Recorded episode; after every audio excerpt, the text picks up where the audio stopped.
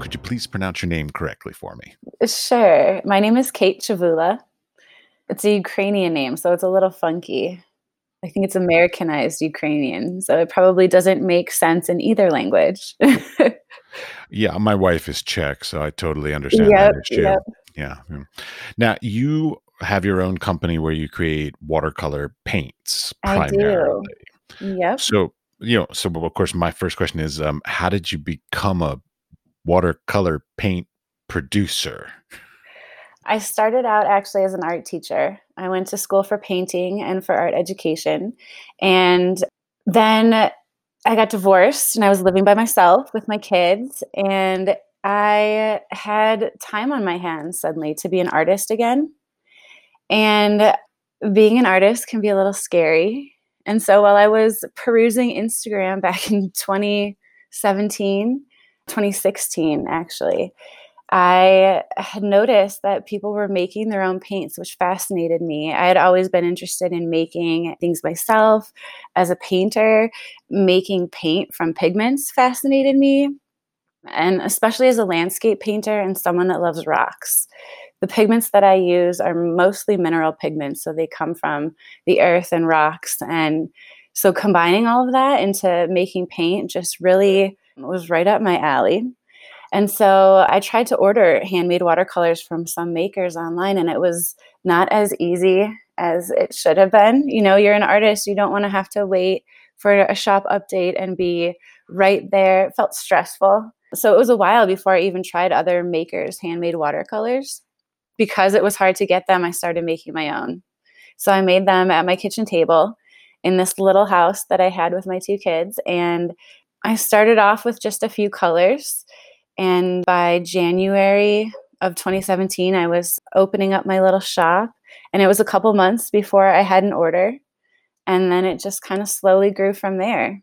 But it, it felt like a safe way to make something and put it out into the world without having it be my art. Oh, I understand that. Yes. The insecurities of putting Yep. something like that's of your, you know, passion and your emotions and all that, whereas you can just put a product into the world is much easier because Yep. you can tweak the product, you can make it better, make it whatever, you know. Yeah, yeah. Mm-hmm. Totally understand that. So help me out. I, I know a little bit about like grinding pigments and and mixing colors and things like this, but what's the unique aspect of of sort of producing a watercolor paint versus let's say an oil or an acrylic? For me, as a single mom in this little house without a studio, without all the features of living or of, you know, being in college and having the paint studio there, I had stopped painting in oils, especially as I got pregnant and had kids. Acrylics never really did it for me the same way oils did. And before I started getting into watercolors, I was looking into like heavy bodied acrylics and doing a lot of plein air painting. But there's just something easy and accessible about watercolors. You can do them in a small space. You don't need a lot of stuff for them. You don't need a whole studio. So they became just my medium of choice and something that I was drawn to. And then, you know, making your own paint is is it's like baking or like making your own pickles. Like you can buy them, but there's just something special about making them.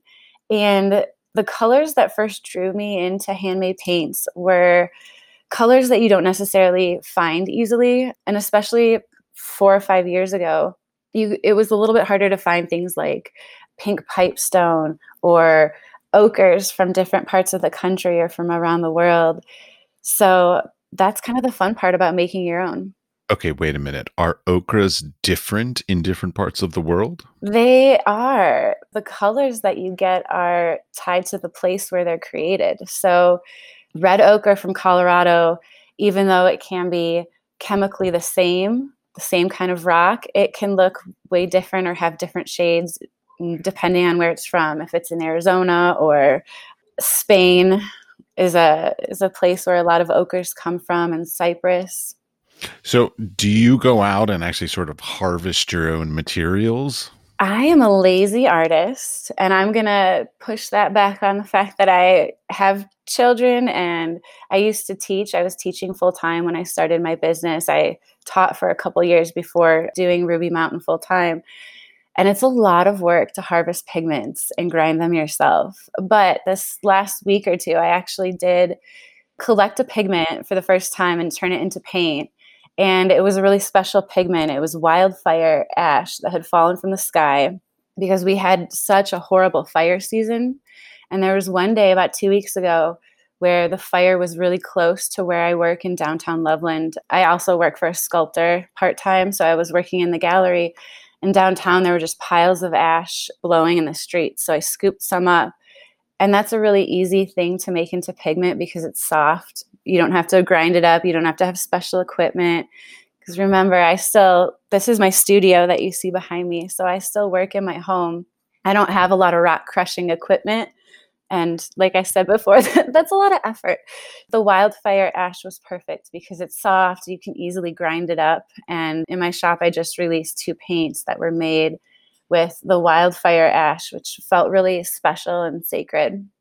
Along that line, something that sort of pops in my head is like when people are shopping for let's say handmade watercolor mm-hmm. pigments now is, is, it watercolor pigments or watercolor paints just so i get the terminology yeah right. watercolor paint because pigment is the raw color material and usually the pigment is mixed with some kind of binder so in watercolor watercolor binder is gum arabic water a preservative usually most people use clove oil or another essential oil and some honey or some glycerin or honey or some corn syrup, depending on whether your paints are vegan or non vegan. I use honey and then a little bit of glycerin for flow. But oil paints, the binder is oil, tempera, it's you know egg yolk. So the pigment is the raw color that you mix with the binder. Got it. I told you I was going to ask some stupid. No questions. worries. My father's a painter. I should know better at this stuff, but I just don't pay attention too much. uh, but no, what was so? What I was going to ask though, you mentioned uh, sort of having a special pigment. So when people are shopping for a custom sort of uh, what I would call you sort of a custom paint mm-hmm. store versus you know your generics, um, are they looking for consistency or are they looking for more like these unique sort of limited edition kind of pig uh, kind of paints? Sorry i'm gonna mix up pig no worries no worries. I think people are looking for both consistency and product you know they they want it to be something where they can expect good quality every time. And then also i think what kind of makes me unique is that i don't just offer a set line of colors. There's some makers where they really are careful about adding in new colors and and I I kind of make paint the way that I make art and I'm a lot more loose with the colors that I that I choose. I could just have the same set and keep restocking the set, but I like to try new things and new combinations. So I, I usually release new sets and new colors monthly, which is really fun to explore. So I think people are looking for the variety I think people are looking for inspiration through their art materials and they like supporting a small business. And I kind of think of myself as the old paint makers of the 1800s, where you really have a relationship with the artist that you work with. And I can suggest paints to artists. Artists can come to me and say, Hey, I'm working on a project. Can you come up with a color for me? And that's really fun. And then sometimes artists and I work together to make palettes or make sets, which is another way that I really like combining both my love of art and my love of art supplies. So it's it's fun. Well, that's what I, one of the things I was wondering about is sort of how do you come up with your colors? So if you're not actively going out and harvesting the colors yourself. You're generally ordering them, them the raw materials from somebody. So, how do you choose to? Well, how do you even choose a vendor to buy these materials from? But but beyond that, like how do you choose which colors do you think are the ones? I mean, when you started this business, you had no idea what people would buy. I'm sure now, after mm-hmm. you know as many years as you're in business, you have a better sense. But even if you were to add a new one in, how would you go about sort of saying like, I think people want this color? Yeah, well, I sort of have my own little niche too within the handmade watercolor world. It's it's a lot bigger than you might think at first. There are paint makers that make paint for lettering, and they'll make a lot of shimmers. My shimmers are kind of fewer and far between, and I make a lot more pigments that are kind of landscape related, that are tied to the land, that are more like earthy colors. So that's just kind of like the niche that I settle into. And then within that, I think about colors that I would like to use. And a lot of times my palettes are seasonal. So this month, November, I'm coming out with a holiday collection. So it's going to be a winter cabin sort of inspired set. And the colors that I chose within that set, I kind of think about what colors I'm kind of thinking about when I think of that sort of theme. And then I think about new colors that I want to try to make.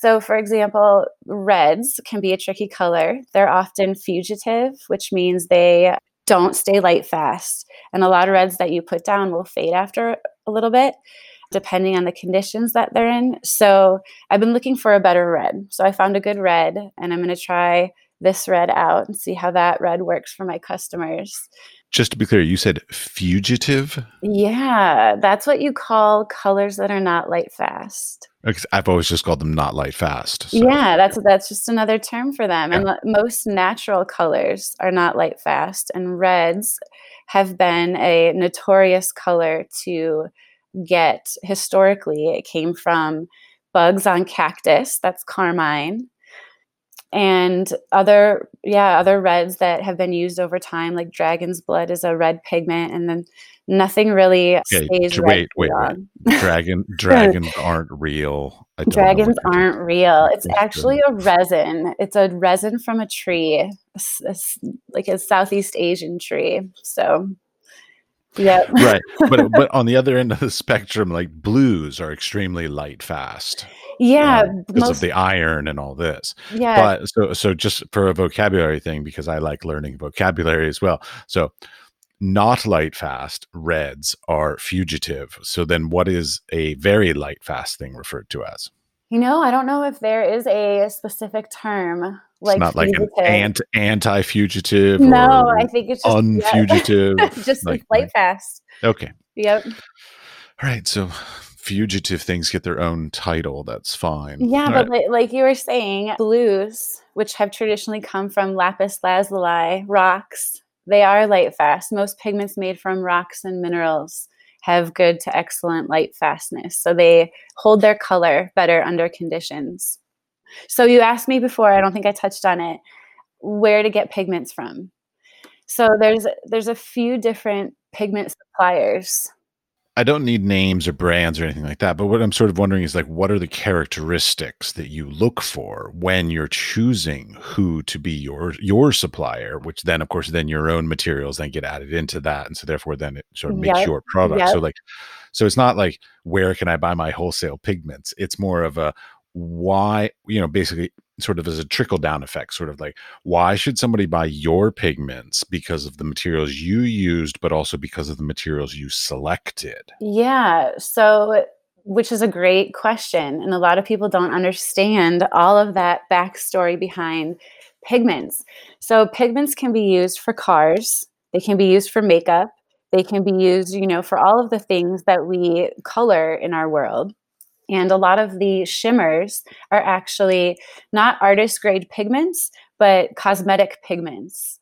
A lot of the hand lettering shimmers and stuff like that, you can tell it looks just like makeup because they're the same pigments.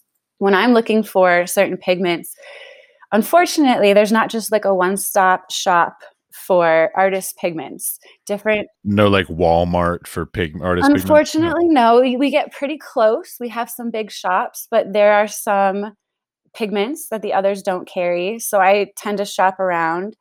And pigments depend on the world market. So right now, one of my favorite blues is a Maya blue. And there used to be Mayan colors that a company was making. They were making these raw Mayan pigments where these pigments were sort of like mixed with a calcium car- carbonate sort of chalk like Mayan blue was and there were these great pigments, but then the company just sort of disappeared and the pigments were gone. You can you can find a few at some shops that have a little bit left, But there was this beautiful Mayan blue that they did not make. And I just found out from the supplier that I get it from, they had started putting a limit on what you could buy. And so I asked them what this limit was about. And they said, well, our supplier is just not making them anymore. And whatever we have left is what we have left. So I'm going to include that pigment but it's it's so, so, did you buy everything then? No because they only let me buy one at a time. So i have to do multiple orders and kind of collect it up. It's so they can charge you more shipping yeah probably yeah, and they probably know that you know if you have to do another order people will buy a few more things. I'm one of those people where i feel bad about sending one thing across the country. So it's like what else can i put in my pigment order so yeah the pigments that i use are all artist grade pigments most of them have been tested for light fastness and they have pigment numbers. So many wise artists will check pigment, pigment numbers because that gives you a lot of information about the paint and about the pigment that went into it and its characteristics and how light fast it is and whether it's a natural color or man made color. So that's all good information to know. you were throwing all kinds of terms at me that I'm like, I'm not sure I understand everything you said. I could just yeah. nod nod my head and act like I know what you're talking Let about. Let me break it down a little bit. So the pigments all have pigment numbers. And if you have a tube of watercolor paint it has a pigment number on it. Okay, wait, but just to be precise on this so that I understand. So this mm-hmm. is only relevant to watercolor paints. So like if I went and found an acrylic or an oil, they would not have these pigment numbers on. They would. Yeah, oils especially. I, am not sure if acrylics are labeled the same way, but oil painters, yeah, the pigment number is definitely in there. Watercolors, it's definitely in there. So I just because it's right here this is like a label that I would put in my photos. And here's the pigment number. It says, this is a, that new red I was telling you about. PR stands for pigment red 254. And that EXC after it was just the light fastness rating. So you can find that on your tube of paint. I can find it on the pigment bottles that I use. And that just gives people information about what pigment is in their paint. Who gives this number to it? I do not know, but it's standardized. So it must be some some kind of important entity. But the weird thing is that especially with natural colors, a red can can have the same pigment number but look very different. I was telling you about how depending on where they come from and the mix of natural minerals can affect the color shade even though it's the same pigment number you choose your pigments you get your pigments because they have this international standardized number that we don't know where it comes from but it exists and we just agree to it. That's fine.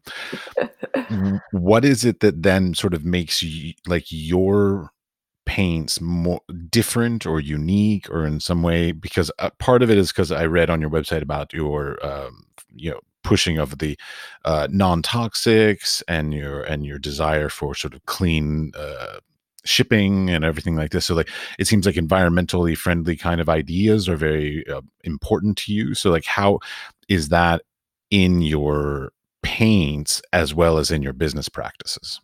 That's a great question. So one thing about those pigment numbers is that it allows you to look up the formula of that pigment so that you can see the toxicity. And as an artist, you can wait, wait a minute, wait a minute, wait a minute. A pigment is a formula? We well, you can look up its chemical formula. Yeah. okay, chemical formula. Okay, because I'm thinking it's like scientifically created in a lab, but Some I mean, are. are they really? Yeah. No. Yeah. Prussian blue was the first pigment scientifically created in a lab.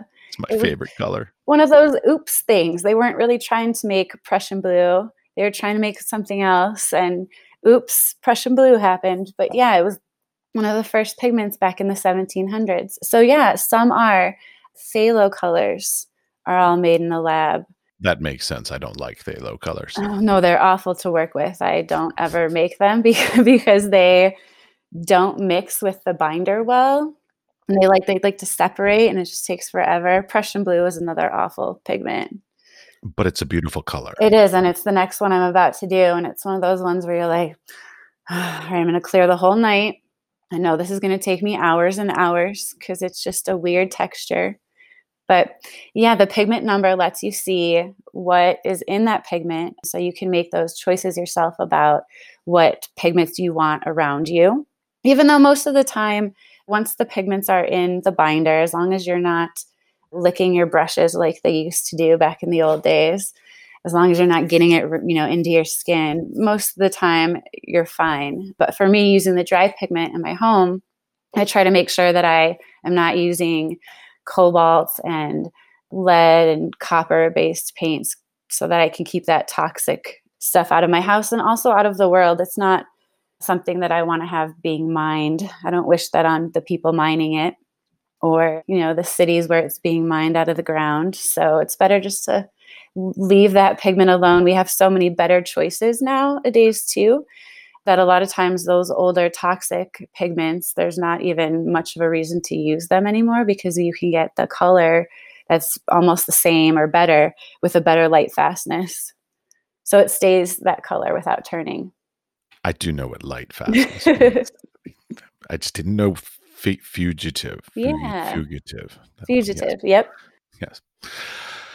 Okay, so what is it that because you talked about gum arabic, you talked about uh, essential oils, all this kind of stuff. So, like, so when it comes to the binding agents and sort of creating the unique thing that is your product, what's the the thing that basically sort of attracts people or should attract people to your product? Yeah. So the binder that I use was a binder that I created myself after mm, years of trial and error you do i do sometimes switch it depending on the pigment that i use. Some pigments are sort of thirstier and they take a little more especially those phthalo pigments or those manufactured pigments. They like to stay wetter sometimes. So this is a binder that i've made and kind of tweaked and it's all natural ingredients. You could eat it if you want to. You probably don't want to. But gum arabic is a sap that comes from the acacia tree and it's actually a food ingredient. They use it to make like the coatings on on little candies and stuff it gives it that hard glossy coating. So gum arabic is actually a food ingredient. And then i use local honey food grade glycerin which sometimes you use as like a cosmetic ingredient on soaps and lotions and things like that. And that also helps to attract water from the atmosphere into the paints so that they don't get really hard and brittle which paints used to be like back in the 1800s. They actually would have to rub them out on a little dish because they didn't have the humectant that that kind of kept them semi-moist. That was a, a watercolor invention that kind of changed the way the artist used watercolor paint. So my ingredients in this binder are all natural. The preservative that I use is an essential oil. Most of the time I use clove, although for this cabin one, I'm trying pine and I'm giving it a little bit a little bit of a different smell to it. Sometimes you can smell the essential oil just a little bit and that keeps mold and fungus from the paints because it has all natural ingredients. Sometimes especially in wetter climates, that's something that can happen to your paints if you don't keep them if you don't let them dry out and kind of keep them dry.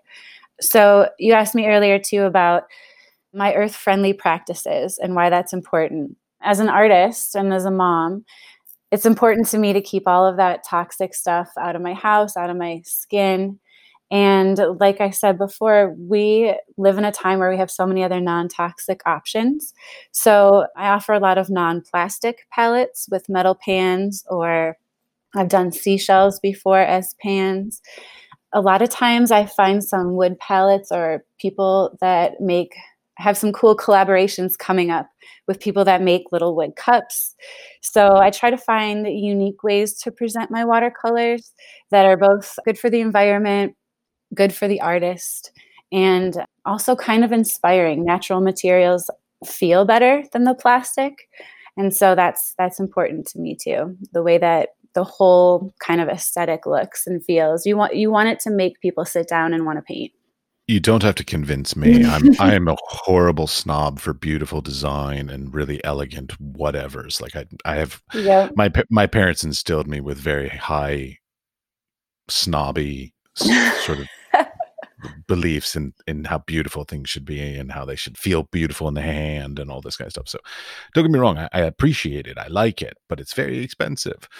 Yeah, it is expensive. So another thing that makes handmade watercolors different is that they have a high pigment ratio. So commercial paints will often add fillers and brighteners and they try to make all of their paints sort of have the same intensity because different pigments can be more or less intense. But one thing that commercial makers do is a lot of times they try to get it to sort of a medium intensity. And so some paints might have brighteners, some paints might have fillers.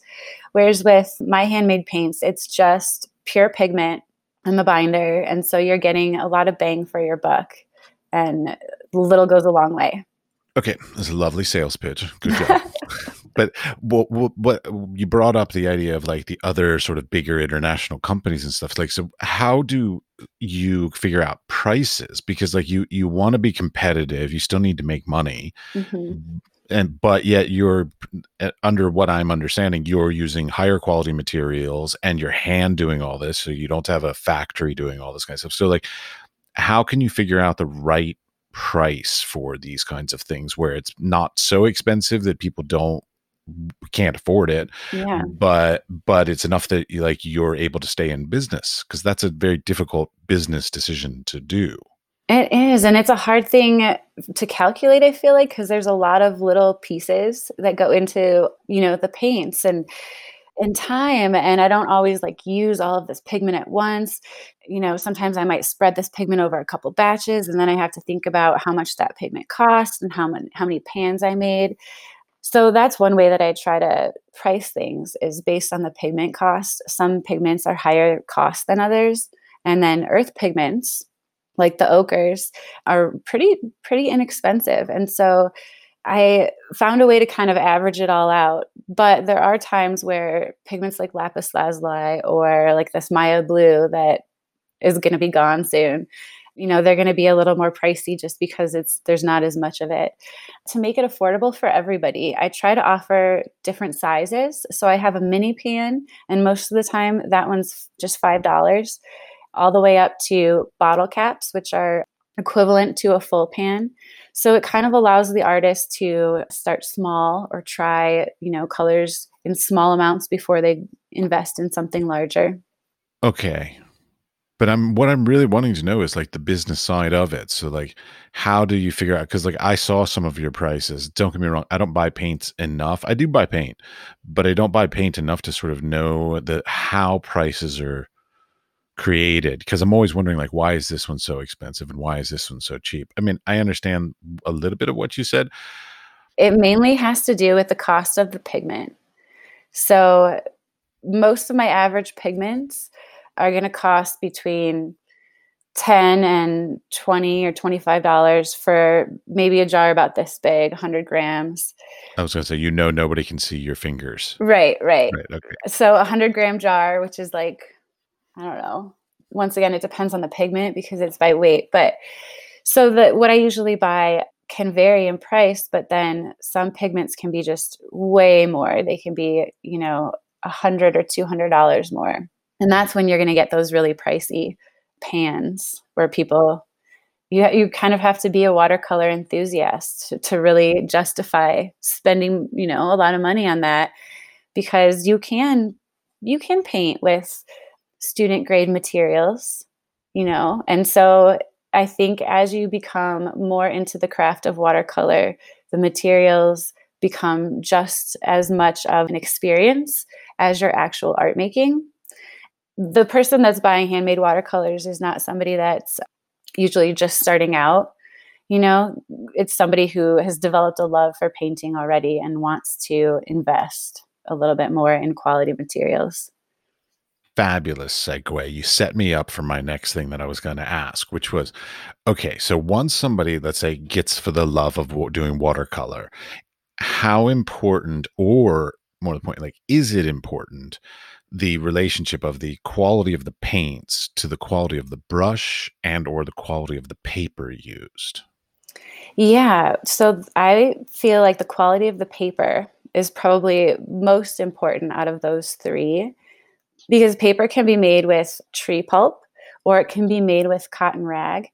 And there's so many different textures of paper and thicknesses of paper that it can totally change the look of your painting depending on the kind of paper that you use. And sometimes paper can lose its sizing. Sizing is like a coating that's on the paper. Wait a minute. You said lose its sizing. Where does it go? Paper can go bad. How does it lose its sizing? It goes bad. So okay. over time, it disintegrates. The, the sizing is like usually a gelatin coating. And so sometimes paper can actually go bad to where it inhibits the paint sticking to the paper or being absorbed into the fibers. And so it can be very frustrating. Okay, wait. So again, I'm a, I'm asking. I, am I'm I'm actually pretty smart about art, but i'm really feel like I'm asking horribly stupid questions no, here today. Not. But it's fine. But the okay, when it comes to watercolor painting on paper, you mm-hmm. which you want paper that is or is not sized. You want paper that is sized. Okay. The paper that you buy commercially is is all sized. Sometimes internally, sometimes externally. And it's just like a usually a gelatin coating. And it, it helps the paper kind of evenly absorb colors. And sometimes that can go bad and disintegrate and disappear. And then your paper can be weird. okay, just, just to make sure, I will show a little bit of my art knowledge. So, like, basically, what you're talking about is the equivalent of gesso on a canvas. Basically, it's putting a barrier between it so that it doesn't technically soak into the fibers, but yet sort of still yeah, is retained yep, on the it, surface. Yep, sits kind of brighter on the surface. Yep. See, you know things. I do. I just hadn't equated it to watercolor paper and watercolor painting. Yep. No, that's a great analogy. And uh, so the quality of your materials does matter. And sometimes people don't realize, you know, that this paper has gone bad or this paper is kind of a low quality paper. So I used to teach art, or if you have children, you wait, will know. Slow down. Wait, slow down. How can you tell if paper has gone bad or AE lost its sizing? You can't really tell unless you use it, unfortunately. it's you can't see it with a na- with like just looking at it. I was looking for a trick. I was I know, hoping you might know, know something. okay. Right. But quality paper is important just because you're using water. So Okay, what's your recommendation? Give me your list of like top 3 papers. When I'm buying paper, I look for 100% cotton. I look for at least 140 pounds. Paper is graded by pounds. So the heavier paper is better for watercolor. So at least 140 pounds. I prefer cold press, but it depends on the purpose. You know, hot press is very smooth. So it's a, more for like technical drawings. And I'm kind of a looser artist. So I like the rougher surfaces. So that's that's kind of my recommendation. Cotton paper.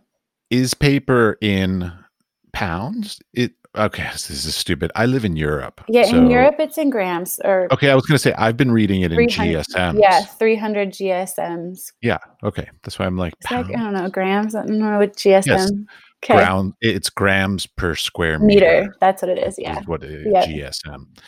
Okay, yeah, cuz like I love the 300 GSM and 600 GSMs yep. like they're but they're like cardboard. I mean, yes. so so beautiful though. But yep. anyways, do you have any particular brands that you prefer? Because like I'm I'm a big Rives BFK kind of person. You know. Yep, I like Fabriano Artistico. Of course, it's my a, God, a very like you know budget friendly paper. What? It's so expensive. it is not budget friendly. Rives BFK is budget friendly. Fabriano is not. Stonehenge, Legion, Stonehenge, Aqua mm. is another, I guess, semi budget friendly.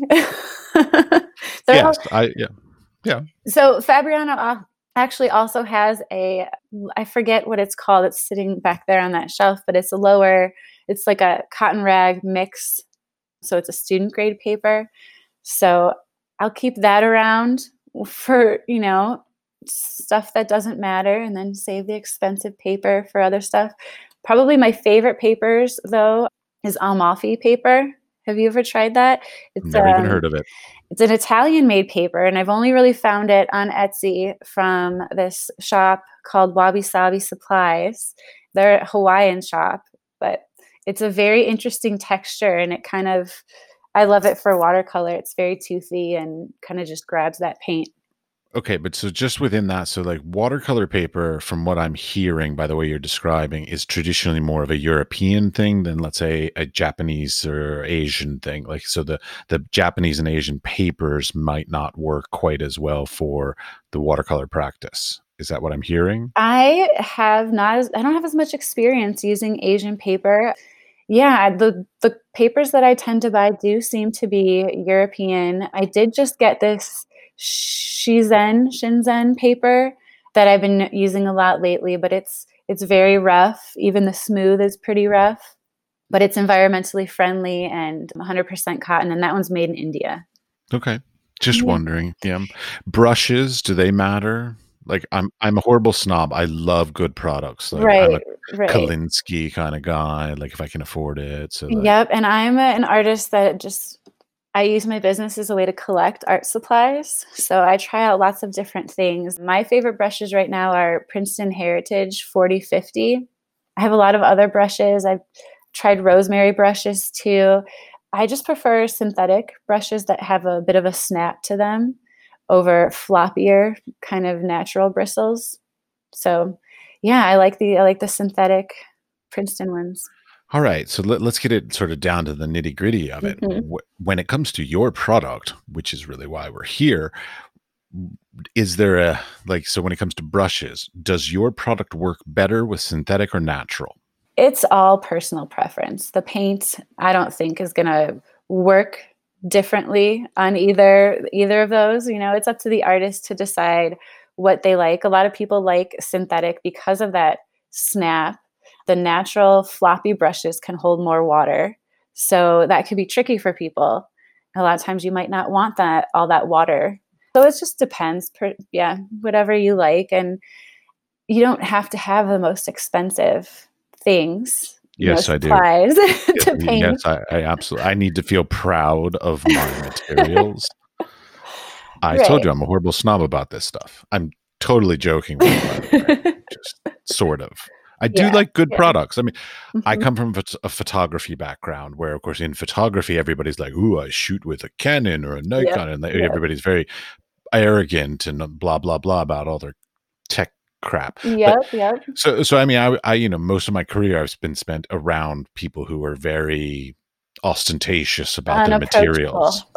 it's another way. I yeah, I wouldn't say unapproachable. However, they are a bit arrogant and a yep. bit sort of overly confident for no particular reason, but the um, but you know, so like I do like my good materials. So like you know, having the producer of a paint giving some form of a recommendation saying this particular paper or this particular brush works, you know, more eloquently with your paint is a nice recommendation to hear. Yeah, yeah, definitely. I just like I come from this place as a former art teacher and if you remember back to how I started my shop I want things to be accessible to people. I don't I don't want people to have to be like waiting with bated breath to get these few couple pans of paint. So I'm trying to make bigger batches and make things more accessible and you don't have to have the best paint brushes. You don't have to have the best paper. You just have to actually do it and sit down and make art. And then as you do it you figure out what you like better and what what your preferences for all those supplies. I'll just let you get away with it. It's fine. all right. So now, more towards the business aspect of your whole thing. So you started this. So we're now in 2020. So that would be technically you began the business three years ago. Mm-hmm.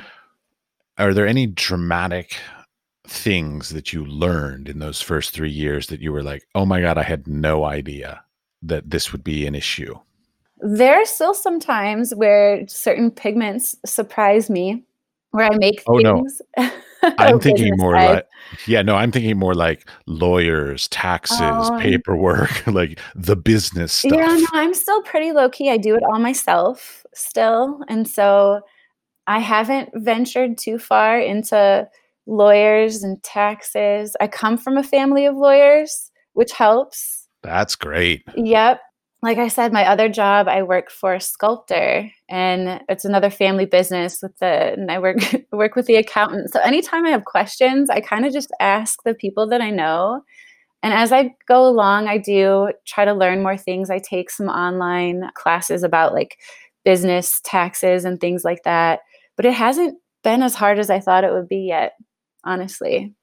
Okay, I'm horribly jealous, but it's, all right. It's really scary to jump off and do it. But I kind of got pushed out of my other job and and was faced with the choice of now what do what do I do now? And sometimes it that makes the the choice easier because I don't know if I would have left the safety of teaching to run an online business making watercolors. You know, if I wasn't essentially forced out. I'm just going to totally let that slide too. Oh, so a good story. you're welcome to tell the story. Feel free. So what? So what happened? How? Why did you leave the teaching profession? I won't. I won't make it a big story, but I was teaching art, and I had a principal who was a math teacher, and I taught a kind of art called choice based art education or teaching for artistic behavior. So it wasn't just me having the kids following directions, it was setting up stations and having the kids work as artists with materials. But they make kid art, and that can really freak some people out. So, my principal, who was the math teacher, didn't really see the value in what I was doing. I was also split between two schools at the time because it's hard to have a full time art teaching position at one school. And so I was splitting my time, and my contract got non renewed. And it was a chance to either like find another teaching job after, you know, I'd already been teaching for 10 years and I had a master's degree. So it was like find another teaching job, or I could jump into this paint making business full time.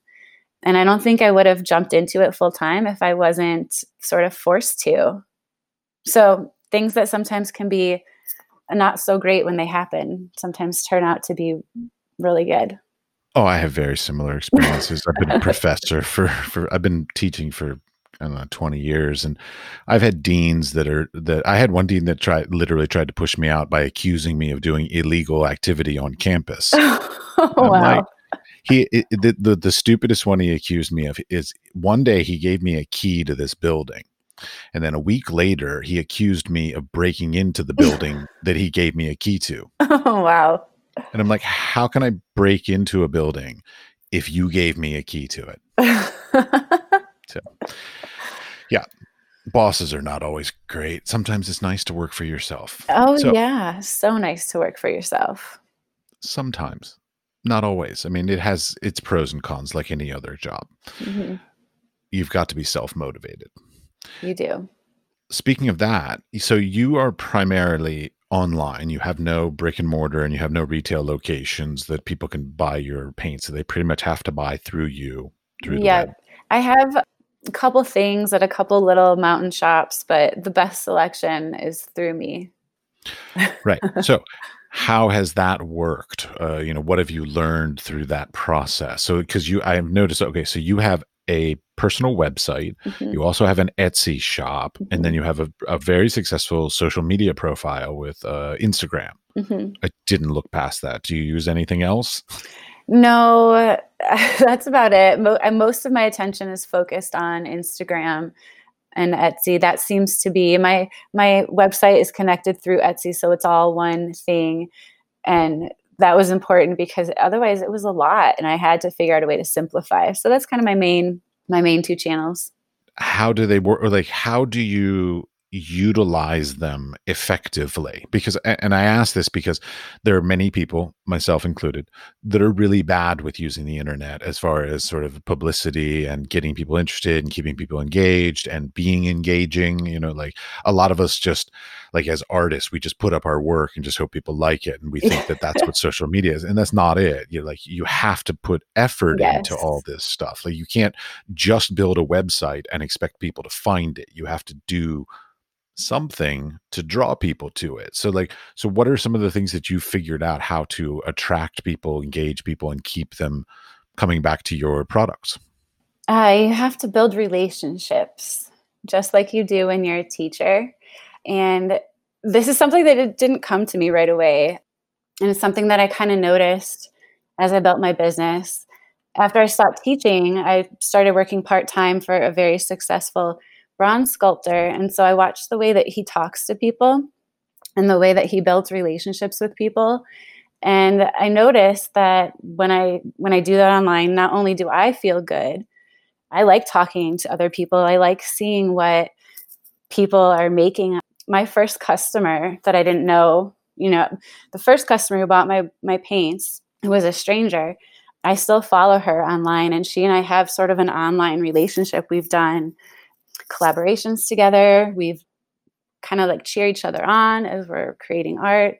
And so I feel like that relationship building is really important to what makes people not only be willing to try and invest their hard earned money in paints that are not cheap, but keep coming back for more. Uh, as an art teacher, I noticed that most people are artistic. They just need a little encouragement. And so when I teach workshops or I teach little kids, that's a big part of my role is just telling telling people to keep going you know just keep going. Because as an artist you don't just create one masterpiece and you're done. You know you to be a really good artist you have to just keep going and not worry about what things are looking like. So that's that's kind of my my role as a paint maker in a way too online is to engage with people and build these relationships and it kind of ties back to my ability to also then work with them as their paint maker. If they're looking for a certain color or they're looking for advice, I'm somebody that they can come to and say, "Hey, can you create this color? Or what color do you think would be good for this?"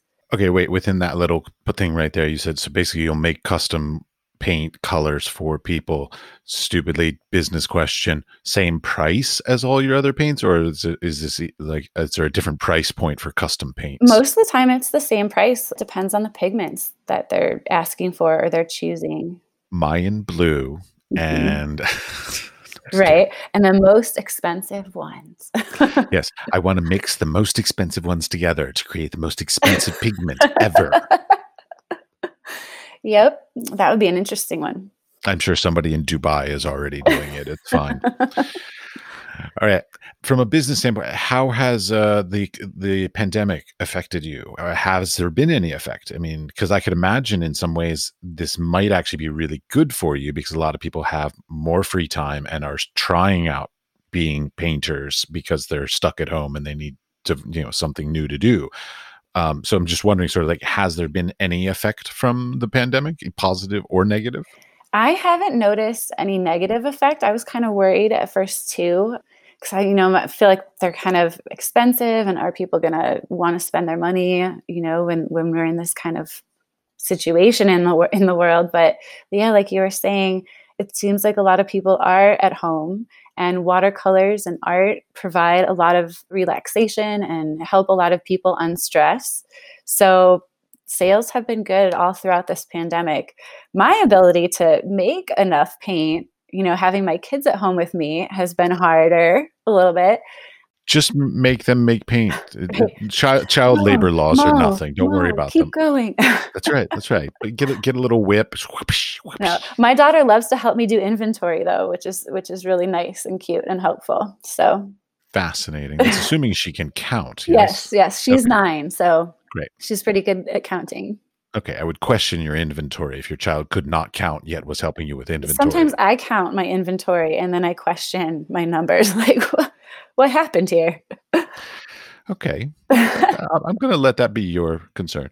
Um, one other thing I've noticed too is like a lot of shipping problems because of the pandemic and everything mm-hmm. like this. Mm-hmm. Like, I mean, because I live in Europe, and so like I'm having a, a horrible time getting things shipped to me uh, in Europe, and vice versa. Even you know things going out. So like, how have you seen any issues with the sort of shipping, and have anybody had any problems with that? I've had a few international packages, especially during the start of the pandemic, that just went missing, never to be found again. But I have learned to insure all of my packages, and Etsy makes it really easy to do insurance claims and get the money back. So that's helpful. But recently so i'll do really big package orders you know i'll have like 20 packages that go out at a time and i go to my local post office and they've got one of those drop boxes on the wall where you can put all the, the packages in and it's like safe and secure.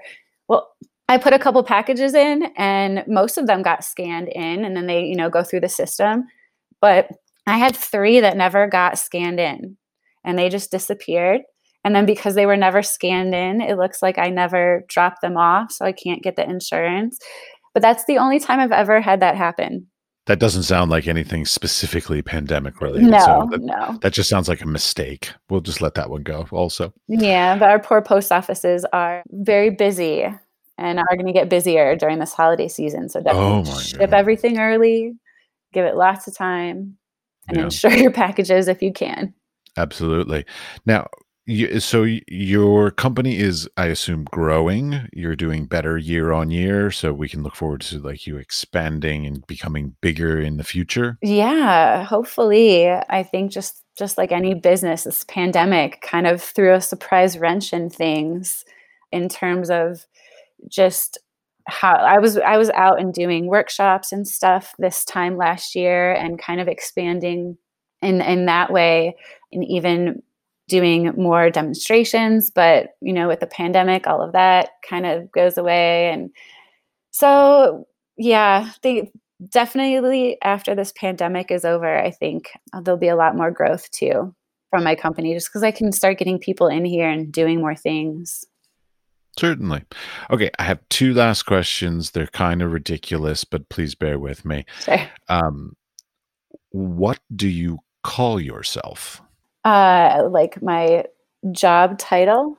Paint maker. Yeah, I call myself a paint maker. Most of the time, when people ask me what I do, I just tell them that I'm an artist because it's a little, little less explanation. But yeah, paint maker. No, this was more specifically for what I should title the podcast. Oh, so yeah. paint paint paint maker would yep. be the appropriate term. Yep. Okay. I did I didn't know if there's like a paintalier kind of like a Latin term. there probably is. Okay. just just wondering. Okay, last question that I have, and I've asked this of some other people, guests as well, and I sort of wanted to sort of hear because you you mentioned it a little bit, which was about like the toxicities and these kinds of things. So, like, how has being a parent affected your business practices? So, definitely in the way that I think about toxicity and having certain pigments in my house. And I want, even though, you know, they're expensive and you might not want your kid to sit down next to you and paint, I still want your kid to be able to sit down next to you and paint with the same paints my kids do. So that's why the binder ingredients and the pigments that I choose are going to be, you know, non toxic. Then also, you know, having kids, I think, has made it so that I see the value in these tiny little sets, being able to have your art supplies contained in a little pouch so that when you're a parent you can kind of like you know go to the park and then whip out your art supplies while they're painting while they're playing and you can paint. That's that's i think most parents artistic life. You know we don't get a lot of studio time. I'm divorced so right now my kids are at their dad's and i have this whole day this whole sunday to be in my studio which is amazing but a lot of people don't have that and I've interrupted you. no, no, this. no, That's it's all right. oh, the things we do for our business and our art practices. Yeah. Yeah, I mean, the reason why I ask is because a lot, a lot I hear a lot of stories about like um, how like pre there's like sort of like in some people's business practices and or art practices like there's pre kids and then there's sort of post kids and how your outlook is different whether it's your work ethic or your morals or your whatever it is like they change when you have children and and how that ends up sort of coming back to affect your either your art practice and or your business practices for me, the big change after I had kids was not being able to devote as much time to my work, not being able to paint large oils like I did when I was in college. And there's actually a time in my sketchbooks because I've, you know, have filled many sketchbooks over the years. And right before I had my daughter, my first daughter, I was really into plein air painting. And so my sketchbooks were really full. And then there's like a couple years where nothing happens and and then the next page is like a really half-hearted attempt at drawing from me and like some child scribbles in there. So I think you kind of have to you have to make it even more of a point to to be an artist when you have children because it's so easy to let that fall to the side and it can be really hard to get that back.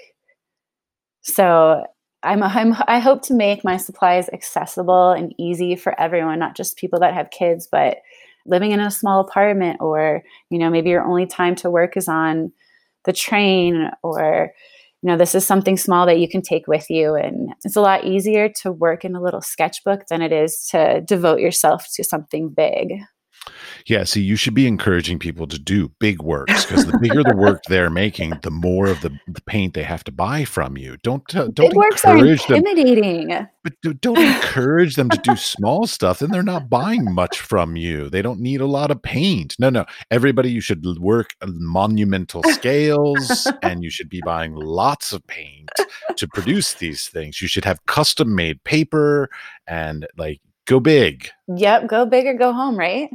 Yeah, well, I mean, how are we supposed to keep these? I mean, to me, because to me, you're like a, a boutique kind of a store. Like you're yeah. not, you know, you, and so like I love boutique stores. I don't care what they are, fashion stores, you know, home decor stores, whatever. I, I love boutique anything. So anything we can do to try and keep boutique things alive, especially right now in the state of the world, is I'm all for it. So everybody work big in watercolor. Don't do this little piddly stuff she's talking about. It's much better to buy more and go bigger. well, they'll end up selling it for more money. I mean, they'll make the money back. It's not, it's not, you know, come on. We're not saying like waste money. We're just saying, you know, go bigger. But then you have to find people that have big spaces in their houses for these big things. And there are people like that all over the world. There actually, there really uh, truly are. I lived in Abu Dhabi for six years. Trust me, people have lots of space in their homes. Yeah. Yeah. Some people do.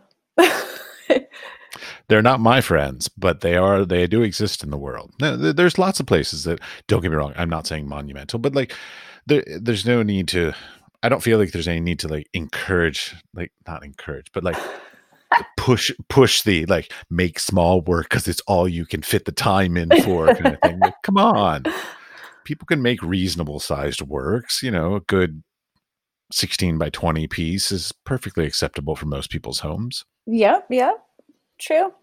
That would be a a a two for the Europeans, I believe.